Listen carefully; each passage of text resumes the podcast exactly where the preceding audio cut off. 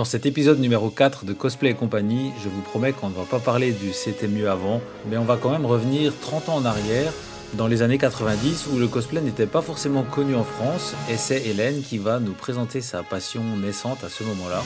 Et si tu n'as pas reconnu le générique qui est en fond de cette intro, pose tout de suite ton téléphone et va regarder Retour vers le futur.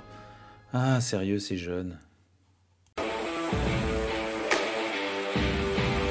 Edouard, allez le mettre. Mettre quoi ? Le dernier costume de votre vie. Pitié, c'est tout ce que j'ai. C'est vrai, je suis rien sans le costume. Si vraiment tu n'es rien sans ce costume, c'est que tu ne le mérites pas. Tu comprends ça ? Vous vous demandez pourquoi le costume rouge ? C'est pour que les méchants ne me voient pas saigner. Il y en a un qui a tout compris. Il a mis son froc marron.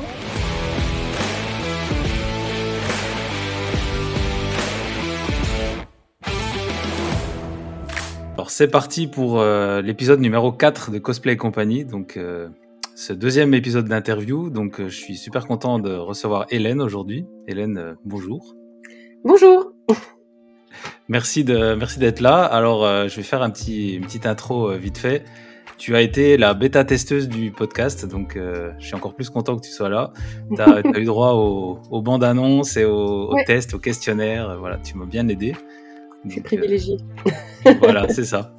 Je ne sais pas si c'était vraiment un privilège, mais en tout cas, ça m'a bien aidé à valider tout ça. Voilà, on va parler de ton univers et puis on va traiter un sujet en ta compagnie qui est l'évolution du cosplay depuis quelques années. Et puis voilà. le thème sous-jacent, c'est faire du cosplay quand on a de l'expérience. Il y a un mot qu'on doit bannir, hein. On ne doit pas dire quand on est vieux. Merde, je l'ai dit. Ouais, voilà. On n'est pas encore vieux, mais non, c'est ça. Mais on est... C'est ça. Et tu fais, je pense, du cosplay depuis plus d'années que ceux qui nous écoutent, donc il y a beaucoup de choses à en tirer. Peut-être même avant que certains soient nés. Oui, en fait. Alors ça fait mal. Ça fait mal un peu quand on le réalise. Mais bon. C'est la vie, comme on dit. Ouais, il faut ce qu'il faut. Voilà, c'est ça. On va sortir toutes les expressions voilà. À l'ancienne, ouais. Alors, du coup, tu peux nous parler de toi. Qui es-tu derrière le cosplay ? Alors, donc, je m'appelle Hélène. Les blagues de vieux sur Hélène et les garçons sont interdites, je le dis tout de suite. Je suis née en 1980, ce qui vous permet de calculer mon âge. Donc, j'ai 42 ans. Qui fait pas de moi la plus vieille, mais une des plus vieilles en France, je pense. Voilà, alors qui je suis, et derrière ça, je suis fan de manga et d'anime depuis que je suis petite, parce que j'ai grandi avec le Club Dorothée, forcément. J'ai une passion pour Sailor Moon, pour les jeux vidéo aussi, qui sont... j'ai commencé à jouer très petite, et sur le Commodore 64, et ensuite sur la NES, et j'ai fait toutes les consoles jusqu'à aujourd'hui. Donc on va dire que je suis née un peu dans la geekerie et ça me poursuit toute ma vie. Voilà, et ça ne me lâche pas. C'est un joli palmarès tout ça. Ouais. Voilà. Et alors aujourd'hui, je travaille dans la finance, hein, ce qui est très bizarre, hein, je sais, mais voilà, on peut faire des métiers très sérieux et continuer à faire du cosplay. On peut peut-être en parler plus tard d'ailleurs de ça. Oui. Voilà, et à part ça, qu'est-ce que je pourrais dire ? J'habite à Strasbourg avec mon chéri et mon chat. Voilà. Ah, c'est bien. Tu mets le chéri en premier, pas comme Caro qui l'a mis en deuxième. J'ai entendu, j'ai noté. Ok, super. Merci pour cette présentation. Surtout l'évolution des consoles, j'aime bien. C'est un bon facteur pour voir. Pour se repérer. Ouais, c'est ça. Ok, alors du coup, au niveau de ton univers cosplay, si tu devais le définir en quelques mots, un petit résumé comme ça, tu dirais quoi ? Alors, en gros, j'ai commencé beaucoup avec les mangas, les animés, etc. Et puis, mes goûts évoluant, j'ai fait de plus en plus de jeux vidéo. Et aujourd'hui, ça devient de plus en plus rare que je fasse quelque chose de vraiment japonais. Ce qui est un peu étonnant. Mais en général, j'aime les nanas qui font de la magie. En gros, ça va être le fil conducteur, je pense. Mmh. Voilà. Et après, je suis une inconditionnelle de la couture. Du coup, depuis que je suis petite. Et vraiment, la couture, c'est mon truc. Le craft, beaucoup moins. Mais vraiment, je suis une grande fan de couture. Donc du coup, avant de faire du cosplay, tu faisais de la couture ? Ouais, déjà un peu avant, j'ai appris avec ma grand-mère et ma tata. Bah, super. C'est des beaux héritages, ça. Carrément, ouais. Ok. Et alors, au niveau du partage de ton travail, je sais que tu es sur Instagram, évidemment. Est-ce que tu as d'autres canaux où tu montres ton travail? Alors, je me suis mise à TikTok avec le confinement, comme beaucoup de gens. Et en général, je poste des vidéos de work in progress ou des petits backstage de shoot. Mais je ne fais pas des transitions, des trucs comme ça, parce que je suis beaucoup trop à la ramasse. Il faut suivre les tendances, c'est pas évident, ça. Ah ouais, non, mais là, j'y arrive vraiment pas. Donc, c'est là que je vois aussi que je suis un peu larguée sur certains trucs. Mais ouais, du coup, Instagram, ça reste mon canal, entre guillemets, de prédilection, quoi. Ok. Et alors, tu as commencé le cosplay, donc tu nous as dit la couture, tu l'as commencé très tôt. Le cosplay, tu l'as commencé à quelle période de ta vie? Alors, j'ai commencé quand j'avais 19 ans, donc au siècle dernier, pour de vrai. Et c'est, comment vous dire, en fait, moi j'ai découvert le cosplay dans des magazines de jeux vidéo, Joypad pour le citer carrément, auquel j'étais abonnée à l'époque. Et il y avait toujours, ouais, tu connais. Je l'avais aussi. À la fin du Joypad, il y avait toujours une petite partie qui s'appelait En direct du Japon. Et il y avait les photos du Comiket, donc le Comic Market, qui est une convention au Japon. Et il y avait des photos de cosplayers et ça m'a, quand j'ai vu ça, je me suis dit, oh, mais c'est génial, mais moi aussi je veux faire ça. Et mais ça restait un peu en tâche de fond parce que je voyais pas trop par quoi commencer, comment accrocher le truc. Et après, il se trouve que j'ai été animatrice du fan club de Sailor Moon des éditions Glénat. Avec des personnes qui étaient dans toute la France, et dans ces personnes-là, il y avait des gens qui faisaient du cosplay. Donc, honnêtement... Donc, t'étais animatrice par...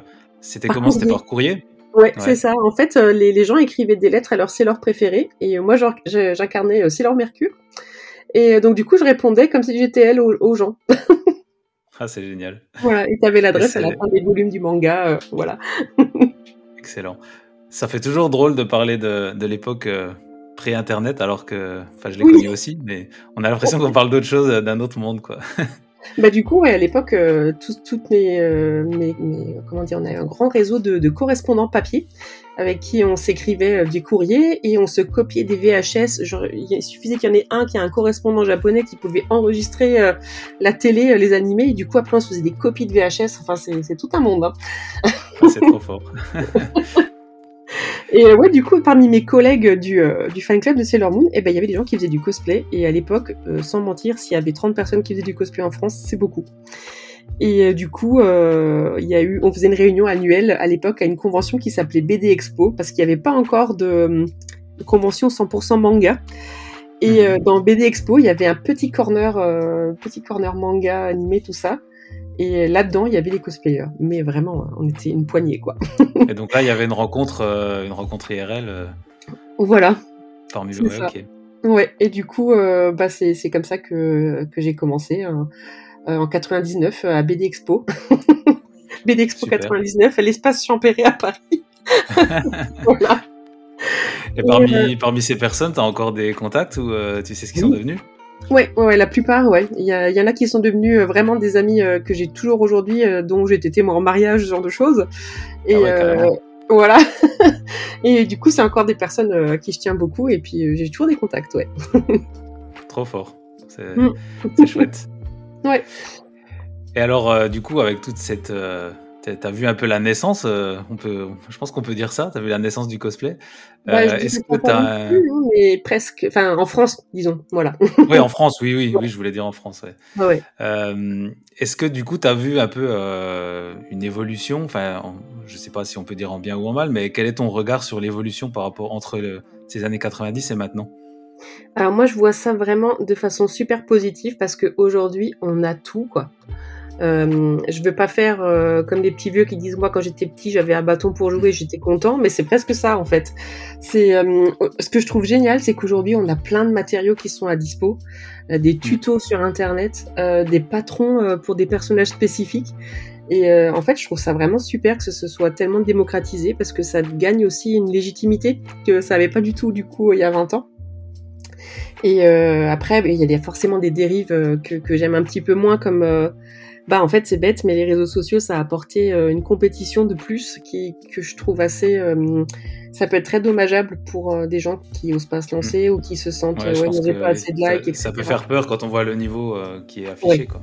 Voilà, surtout qu'en fait, il ne faut pas oublier que les gens qui ont du super niveau aujourd'hui, ils ont aussi commencé un jour. Tout à fait.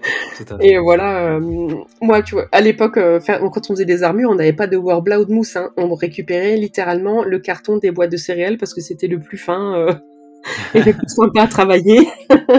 Les perruques, ça n'existait quasiment pas, ou alors c'était des trucs de farce et attrape.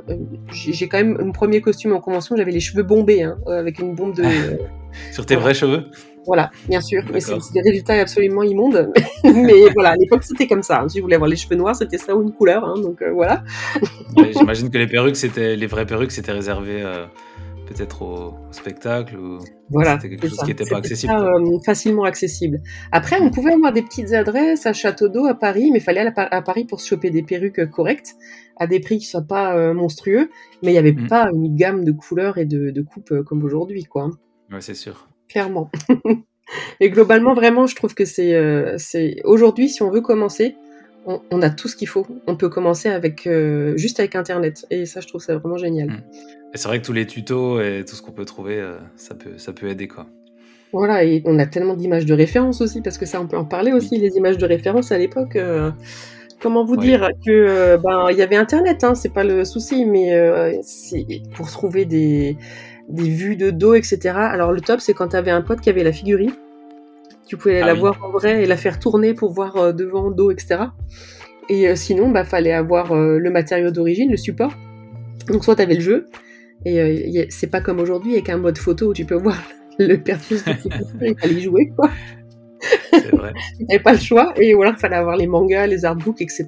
Enfin, c'est beaucoup plus compliqué. Donc là, maintenant, je trouve ça génial. Je cherche un perso, je tape dans Google et j'ai une vue 360 du perso. Parfait. C'est vrai. Et je me souviens que les jeux autrefois, quand on mettait en pause, on avait un menu qui s'affichait. On n'avait pas moyen de regarder les écrans en grand. Enfin, c'était. C'est vrai que c'est moins. J'ai une petite anecdote là-dessus. Pour faire des screenshots, en fait, j'ai utilisé un jour un appareil photo jetable de Kodak pour faire des photos pendant que mon frère jouait pour avoir des vues du personnage. Voilà. Et je me souviens que dans certains magazines, il y avait des concours photos comme ça, et c'était la méthode préconisée de se mettre dans le noir, faire une photo de l'écran. Ah voilà. Ouais, il n'y avait pas la touche screenshot. Vraiment, à part quelques dérives peut-être que les réseaux sociaux amènent parce que c'est humain, je trouve que c'est quand même vraiment super positif de voir des gens qui arrivent à en vivre, des gens qu'on a connus, enfin que moi j'ai connu un peu au début en mode un peu amateur et tout, et puis qui finalement en vivent. Je me souviens qu'il y a une quinzaine d'années, on s'est changé nos bannières de liens, parce qu'à l'époque on s'était... site, hein, pour présenter nos costumes. Et on faisait des petites bannières qu'on mettait dans une page qui s'appelait Liens. Et du coup, on pouvait mettre les liens des sites des copains. Et du coup, moi, j'avais gentiment échangé ma bannière avec Yaya Anne, parce qu'à l'époque, c'était juste une cosplayeuse américaine comme ça, en fait. Et, ouais, d'accord. Donc, quand je vois aujourd'hui ce qu'elle est devenue, je trouve ça vraiment génial, en fait. C'est chouette. Ça fait plaisir de voir que l'évolution peut être positive comme ça. Ouais, clairement. Et alors du coup, t'as un petit peu répondu, j'allais te demander, quand tu regardes en arrière avec ton expérience, est-ce que tu vois un fil conducteur dans tout ce que t'as fait ? Donc tu nous as parlé des femmes qui font de la magie. Ouais. Est-ce que c'était un fil conducteur qui s'est construit consciemment ou pas ? Comment tu vois ton travail en arrière ? Alors franchement, je pense que c'était complètement inconscient et tout vient de Sailor Moon. Parce que, pour remettre un peu dans le contexte, même si tout le monde connaît Sailor Moon, c'est la première série où des filles sont des héroïnes et où c'est les filles qui tapent les méchants. Et du coup, pour moi, c'était une révolution quand j'ai découvert ça. C'était un truc de fou. Et évidemment, dans mes envies de costume, il y a rapidement eu ça. Et je suis toujours restée un peu sur des nanas qui savent se défendre. Et du coup, je remarque avec le recul que c'est devenu vraiment un fil conducteur, mais c'était pas voulu au départ. C'est l'influence de Sailor Moon. C'est vrai que dans une passion, on a rarement une stratégie qu'on construit sur plusieurs années. Mais du coup, c'est intéressant de voir en arrière comme ça le fil conducteur qui s'est créé, quoi. Ouais. Et alors, dans la création de ton cosplay, est-ce qu'il y a une étape, je pense savoir ce que tu vas répondre, est-ce qu'il y a une étape où tu trouves plus de plaisir au niveau, alors ça peut être la conception, la fabrication, la couture, etc. C'est quoi ton étape clé ? Alors, j'adore la conception et la confection. C'est les deux trucs que j'adore, que je préfère dans le fait de faire un costume, c'est de regarder d'analyser le personnage et me dire, je pense que ce tissu-là, ça rendrait bien telle matière, telle technique. Et après, la couture, vraiment, c'est mon petit moment à moi où je suis dans mon petit atelier avec ma musique et puis je couche, je suis toute tranquille. Ça, j'adore. Après, évidemment, bizarrement, j'aime moins le porter que le faire. Ah ouais. Mais... c'est très bizarre, hein, mais voilà. Et pour moi, vraiment, la finalité, c'est de faire une belle image. C'est vraiment ce que je veux faire avec mes costumes, c'est faire the belle image, ou plusieurs, si possible. Ouais, donc le shooting, c'est la finalité, quoi. Ouais, c'est le truc qui va me laisser un souvenir et qui va mettre en valeur mon travail, quand on choisit bien son photographe, bien sûr. Oui, ça c'est... On peut faire un épisode aussi là-dessus. Oui, carrément, ça serait super intéressant. Ouais. Et alors, je sais, sur Instagram, tu partages de temps en temps ton planning de l'année. Oui. Donc, je sais que tu planifies un peu tes cosplays. Est-ce que c'est quelque chose que tu as toujours fait ? Ou alors, si tu l'as fait à un moment, tu as décidé de le faire, qu'est-ce que ça t'a apporté ? Alors, au début, je le faisais pas du tout, hein. Je me laissais guider par toutes les propositions de groupes de potes. J'avais tout le temps un truc à faire. Et après, j'ai fait une pause à un moment donné. Entre 2009 et 2015, j'ai fait une pause de 6 ans. Donc, j'ai raté tout le début de Facebook avec les gens qui faisaient du cosplay sur Facebook, mais voilà. J'avais besoin de faire une petite coupure. Le milieu n'était pas forcément hyper sympa pour moi à l'époque. Et du coup, j'avais besoin de faire autre chose.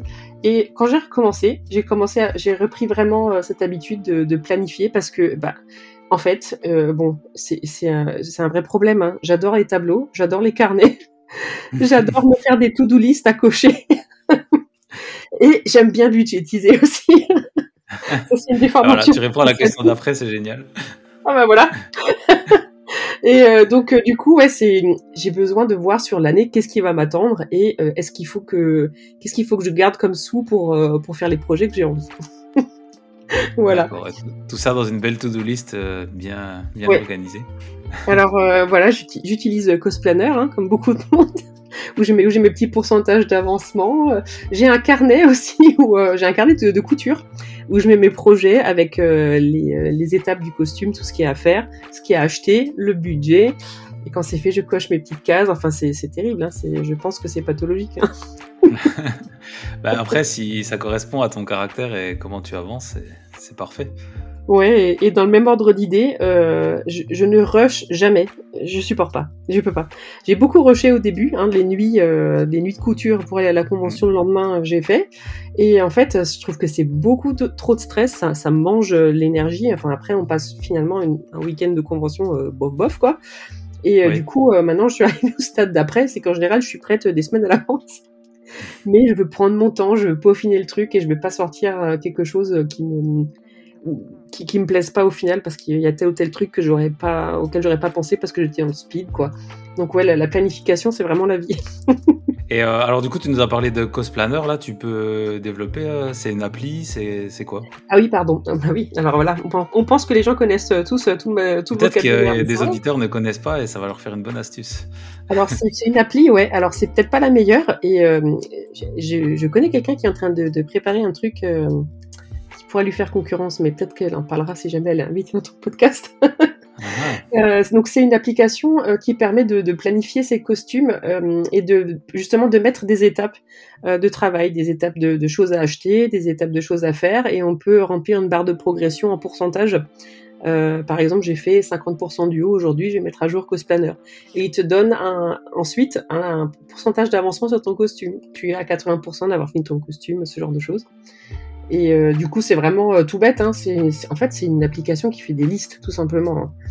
Mmh. Mais bon, moi, je trouve que c'est assez pratique, même si c'est pas le top du top, dans le sens où, ben, genre, t'as acheté 2 trucs, il va te dire que t'as fait 50% du costume, alors que t'as pas encore cousu derrière, tu vois. Ah oui, d'accord.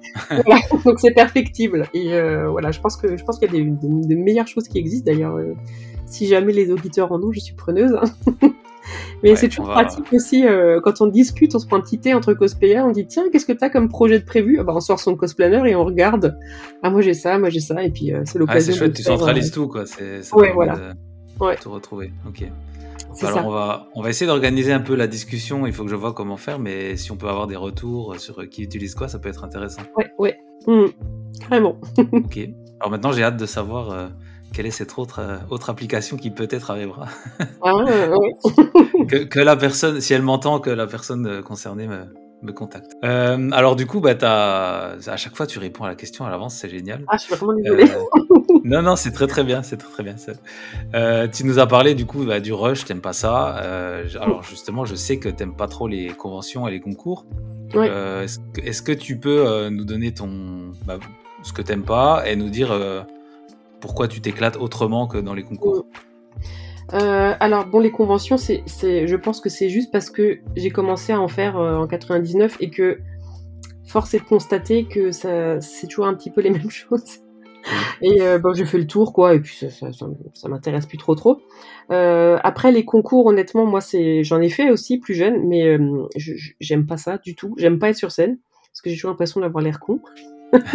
Et alors moi j'ai du mal avec l'esprit de compétition, vraiment, mais c'est perso, hein. C'est que je sais qu'il y a des gens qui adorent la compétition parce qu'il y a une émulation et qu'on va on va donner le meilleur de soi-même, etc. Personnellement je trouve que ça met une pression de fou. Et moi sous pression je n'arrive à rien. Et du coup, j'ai abandonné les conventions et les concours parce que pour moi, il y a quelque chose d'un peu malsain dans l'esprit de compétition. Il y a des gens qui vont se rendre malades. J'ai entendu des gens pleurer, voilà, parce qu'ils pensaient qu'ils avaient réussi un truc et qu'ils ont eu une mauvaise remarque d'un juge, etc. Enfin, du coup, je me dis que moi, je suis déjà un juge assez, sévère avec moi-même. Ça me suffit. J'ai pas besoin qu'on me pointe les erreurs, je sais où elles sont. Ouais, je pense que ça peut être une bonne analyse, en effet, si tu es exigeante avec toi-même, t'as déjà un concours qui se fait au quotidien, quoi. Je suis déjà pas satisfaite avec ce que je fais, j'ai pas besoin qu'on me le redise derrière, quoi. Et du coup, ouais, moi, pour moi, vraiment, le cosplay, ça s'inscrit dans la culture de l'image, pour moi, en fait. Parce que ça vient déjà des médias et des images, et du coup, pour moi, vraiment, ce que je préfère, c'est faire de belles photos, et en général c'est toujours l'occasion de faire une sortie avec des amis en plus, donc c'est double plaisir, on va dire. Voilà, et okay. Pour moi on peut tout à fait faire du cosplay sans aller en convention et sans faire de concours. S'il y a des gens un peu anxieux qui nous écoutent, c'est vraiment faisable. On n'est même pas obligé de partager son travail sur internet si on n'a pas envie, en fait. Moi personnellement ça ne me dérangerait pas de pas partager, dans le sens où j'ai fait plein de costumes que j'ai pas shooté encore et je sais pas, en fait, si je suis contente de les avoir faites quand même. C'est la réalisation qui m'a plu, et après partager c'est un bonus.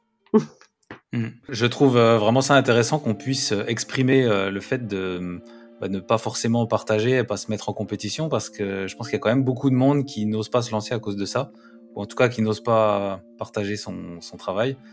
Donc prenez ce bel avis, je trouve, qui peut changer pas mal la perception. Merci. Après, le partage, ça permet quand même de rencontrer des gens, et ça c'est super important aussi. Et moi, je peux me permettre de dire que le partage est moins essentiel parce que je connais des gens. C'est peut-être plus simple aussi, hein, pour moi. T'as déjà des amis ou des connaissances. Voilà, c'est ça. Mais c'est vrai que si on garde son travail pour soi, forcément, on va pas forcément rencontrer la communauté. Voilà. Et c'est quand même une partie super importante de ce hobby, je trouve. De se faire des amis avec qui partager sa passion. Enfin, comme dans toutes les passions, tu me diras. Oui. Il y a un esprit de communauté, clairement, dans le cosplay, mais dans d'autres passions aussi. Qui va permettre de rencontrer des personnes qui ont vraiment les mêmes intérêts, quoi. Mais c'est vrai que voilà, c'est peut-être que si on n'ose pas se lancer, peut-être juste commencez par faire des choses dans son coin, faire des photos comme ça, même si c'est maman qui vous prend en photo avec un téléphone. Hein. Déjà, juste pour voir l'expérience elle-même, parce que je sais que pour beaucoup, le cosplay, c'est une expérience de réseaux sociaux, mais pour moi, c'est plus une expérience de la vie en premier. Et commencer déjà par apprendre à poser, faire des photos comme ça pour le fun, sans pression, sans se dire il faut qu'elle soit parfaite pour publier sur Instagram. Je pense que ça peut être une bonne façon de commencer aussi aujourd'hui, un peu loin de la pression, quoi. Je trouve que c'est un excellent conseil. Et alors, au regard de ton expérience, avec tout ce que tu as fait comme évolution, est-ce qu'il y a des erreurs que tu as faites et que tu ne referais plus avec ton regard de maintenant? Alors, clairement, le rush, plus jamais, en fait. Si j'avais su, j'aurais jamais fait ça. Parce qu'on se met dans des états de stress et de panique, hein, même, qui sont incroyables. Pour un costume, on peut quand même relativiser, hein. Et du coup, ça peut vous gâcher votre week-end de convention, ça peut vous gâcher votre shoot, et c'est des trucs... vraiment planifier, c'est bien aussi pour la santé mentale. Vraiment, c'est un truc que c'est une grosse erreur que je referai plus, c'est clair. Et pareil, le confort. Je me suis mise dans des situations, dans des costumes inconfortables au point d'être à la limite de l'évanouissement parfois. C'est des choses qui sont vraiment pas bien. Ne faites pas ça. Ça n'a aucun intérêt de vous pourrir une journée dans un truc complètement inconfortable juste pour porter un costume, quoi. C'est vraiment, aujourd'hui, c'est quelque chose que je privilégie, le confort sur le costume. Et vraiment, pour avoir vu des gens aussi avoir des ampoules de fou avec des pieds en sang et des trucs comme ça, le confort, c'est vraiment important, et c'est une erreur que je referai pas. C'est vrai que surtout quand tu fais des conventions ou que tu gardes le costume très longtemps, ça peut être compliqué, quoi. Clairement, c'est à ça que je pense, Des journées de convention avec un costume inconfortable, c'est l'enfer. En tout cas, moi, de mon point de vue photographe, quand j'ai commencé les photos cosplay, je n'avais pas toutes les problématiques en tête, et c'est vrai que j'ai découvert les perruques qui tiennent chaud, les casques qui font mal, et c'est un peu surprenant au début. On se dit, mais pourquoi ça ne va pas? Qu'est-ce qui se passe? Et finalement, on se rend compte qu'un casque, ça peut peser plusieurs kilos. Si on n'y pense pas au moment de la conception du costume, ça peut gâcher l'expérience, comme tu dis. C'est ça. Et du coup, ça se rejoint un peu. Souvent, quand on fait les choses dans le rush, on ne va pas penser à ce genre de choses parce qu'on veut un résultat. Maintenant que tu as de l'expérience, donc on va dire tu n'as plus 20 ans, c'est la phrase qui va bien. Est-ce qu'il y a des choses que tu ne ferais plus en cosplay d'un point de vue choix ou personnage que tu n'incarnerais plus? Alors, j'ai quand même fait des idoles de 14 ans alors que j'avais 35 ans. Hein, donc, je pense que mes personnages, c'est plus mes goûts qui ont évolué que des persos où je me dis « Ah, je suis trop vieille pour faire ça ». Même si, honnêtement, je me dis souvent « T'es trop vieille pour faire ça », mais je le fais quand même. La passion prend le dessus. Oui, clairement. Après, le choix des persos, ça a évolué plus en fonction de mes goûts que de me dire « Je suis trop vieille pour ça ». Mais par contre, il y a des trucs... c'est ce qu'on disait avant. Moi, le confort, c'est devenu un critère de choix, vraiment. Dans le sens où je vais plus mettre des talons de 12 cm, des trucs comme ça, et risquer de me péter la cheville. Parce que voilà, justement, j'ai plus 20 ans, quoi. C'est plus des limites physiques comme ça où je vais me dire non, là, c'est vraiment trop inconfortable, je vais mettre ma santé en danger.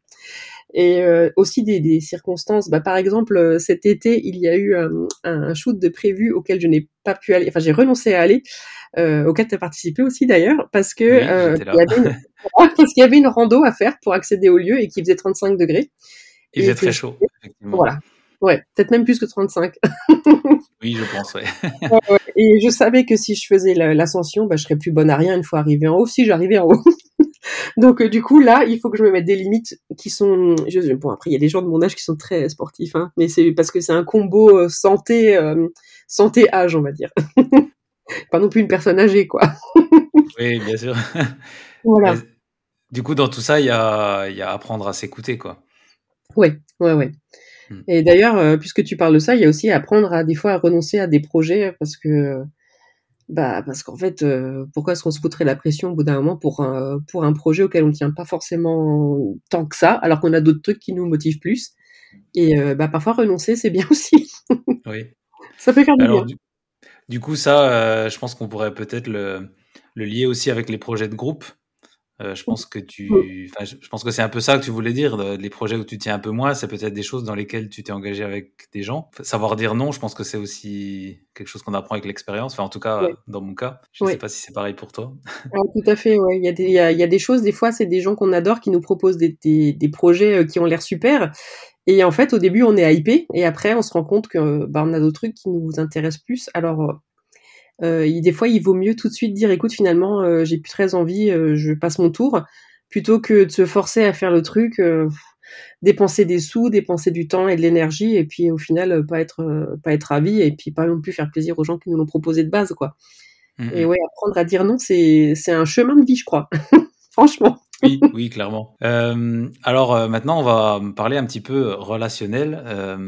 Imaginons que j'ai posé la même question à Caro, peut-être que tu as déjà la réponse. Imaginons que je suis ton collègue de bureau et je te croise pendant un shooting cosplay.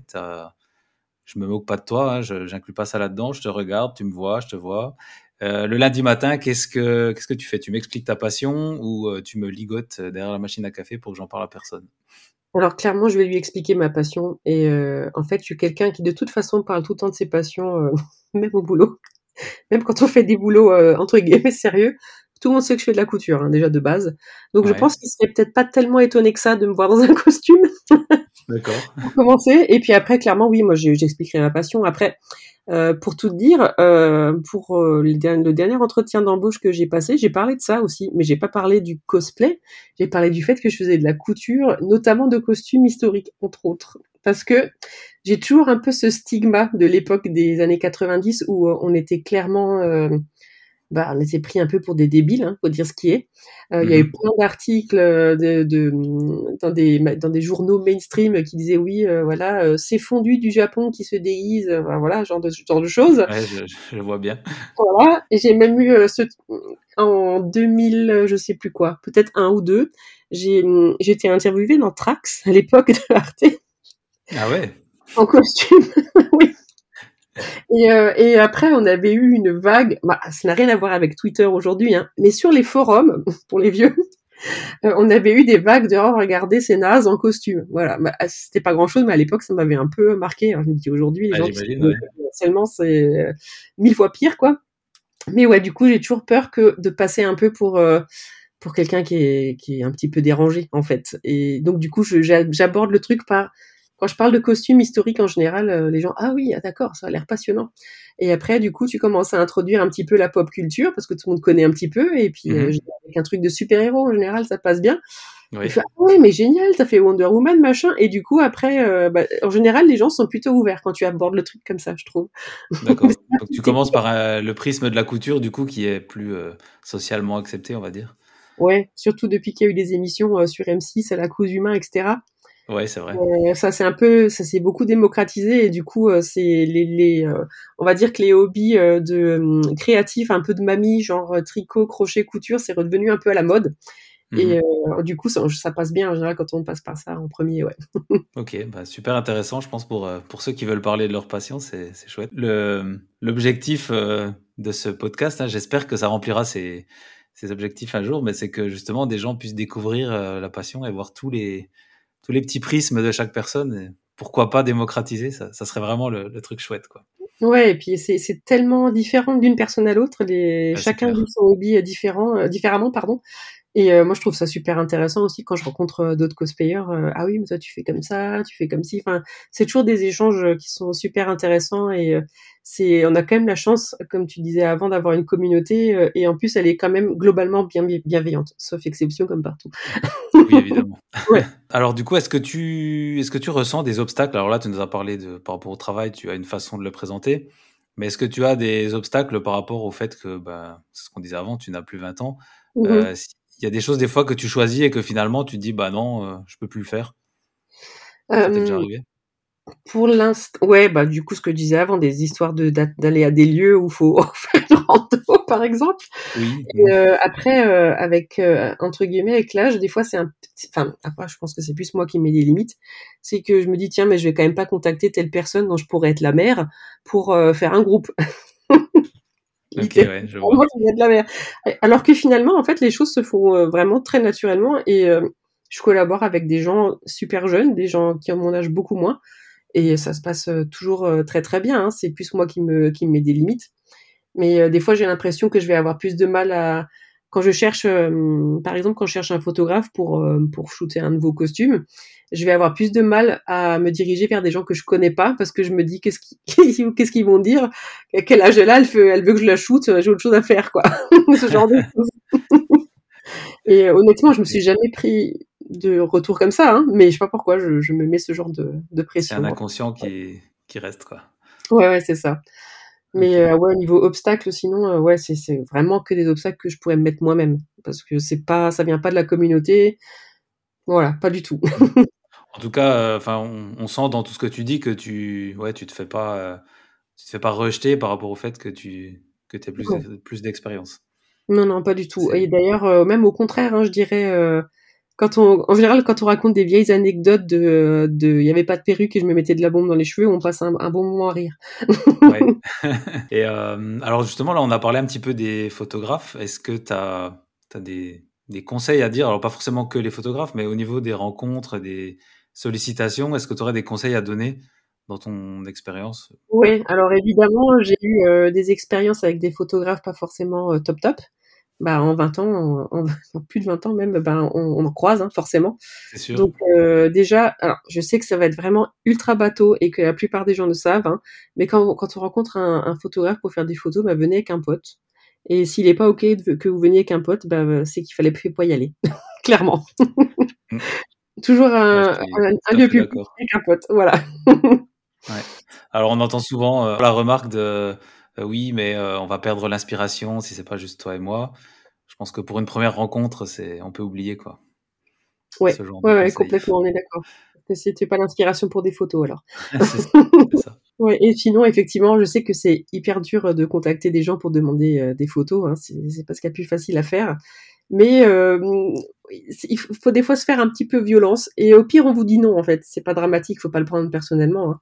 Des gens qui font des photos, il y en a plein. Si c'est pas cette personne-là, bah, ça sera quelqu'un d'autre, tant pis. Et autre chose que je voulais ajouter là-dessus, c'est que bah, en fait au fur et à mesure, moi personnellement je me suis mise à la photo aussi de cosplay et j'adore ça. Et avec beaucoup de copines autour de moi qui font du cosplay, on s'est plus ou moins toutes mises à la photo à un moment donné. Et ça peut être l'occasion de découvrir autre chose à travers le cosplay, en fait, de s'intéresser à la photo, justement. Ouais, c'est vrai que c'est une activité on le voit beaucoup. Beaucoup de cosplayeuses et cosplayeurs font eux-mêmes leurs photos ou les photos de leurs amis. Et... Oui. En tout cas, moi, en tant que photographe, j'aime bien parce qu'on arrive à parler de choses beaucoup plus pointues et plus techniques. Et c'est chouette. Quand on fait un shooting avec quelqu'un qui fait de la photo aussi, on va parler de choses... l'angle de prise de vue, l'ouverture, etc. Enfin, plein de choses qui nous parlent en tant que photographe et c'est super intéressant. Ouais, ça fait des échanges encore plus riches, je trouve. C'est ça.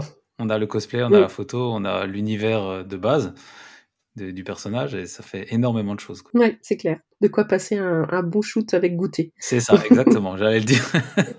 Avec des dinosaures et un thé à la fin, c'est parfait. C'est ça. Je vais voir pour mettre un sponsor Dinosaurus dans ce podcast. Ah ouais, je pense que c'est le goal ultime. C'est clair.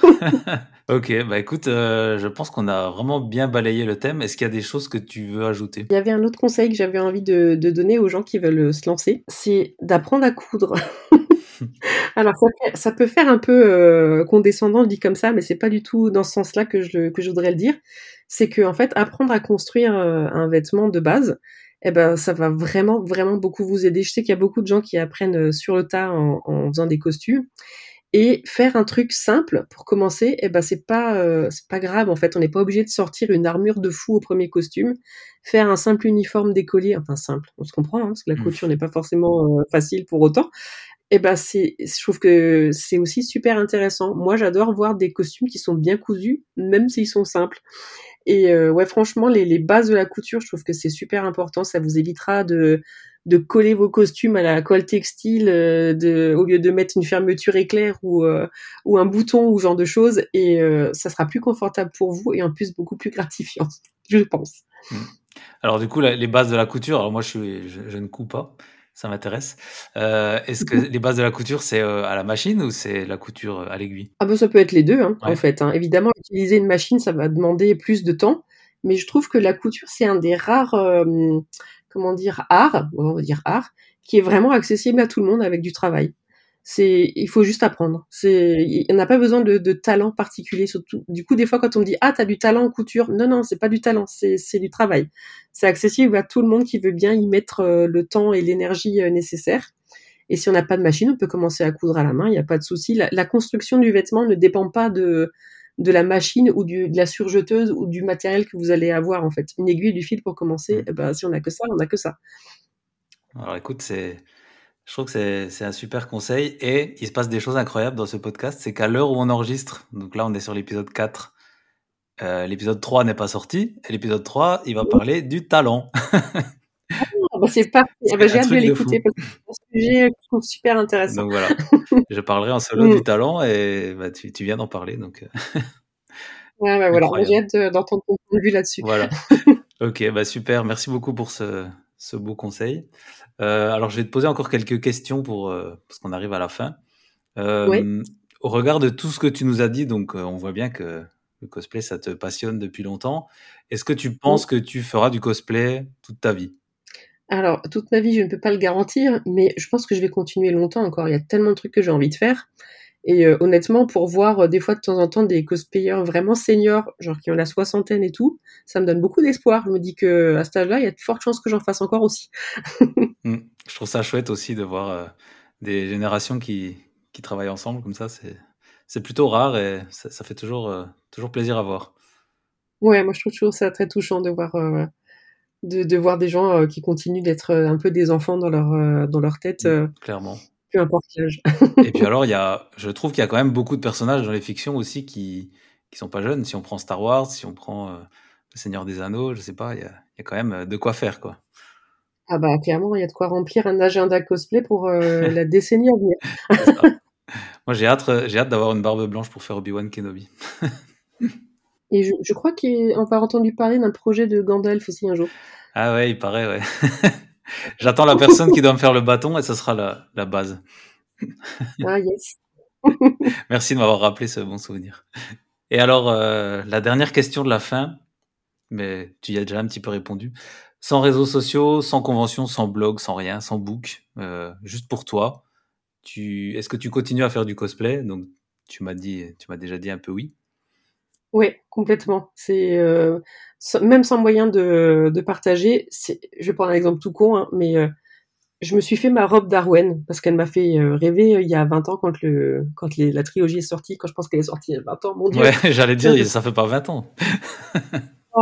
Si. Et du coup, quand j'ai vu cette robe à l'époque, je me dis mais je voudrais tellement la voir. Et en fait, je l'ai faite et c'était trop mon kiff d'avoir ma robe d'Arwen à moi. Peu importe si je fais des photos avec ou si je la porte ou juste de l'avoir faite et qu'elle soit à moi, c'était déjà incroyable. Donc ouais, je suis pas obligée de le partager pour l'apprécier. C'est vraiment du fangirlisme pur, quoi. le c'est moi qui l'ai fait, c'est chouette. Ouais, voilà. Et puis je l'ai, ça y est, cette robe qui me faisait rêver, je l'ai et j'ai été capable de la faire, quoi. Ouais. Moi j'aime bien ce genre de petit boost qu'on peut se mettre à notre confiance en soi en disant voilà, ça, j'ai réussi à faire ça. Ouais. Alors ça me fait penser à une question que je t'ai pas posée, que j'ai un peu zappée. Tu parles du costume que tu as.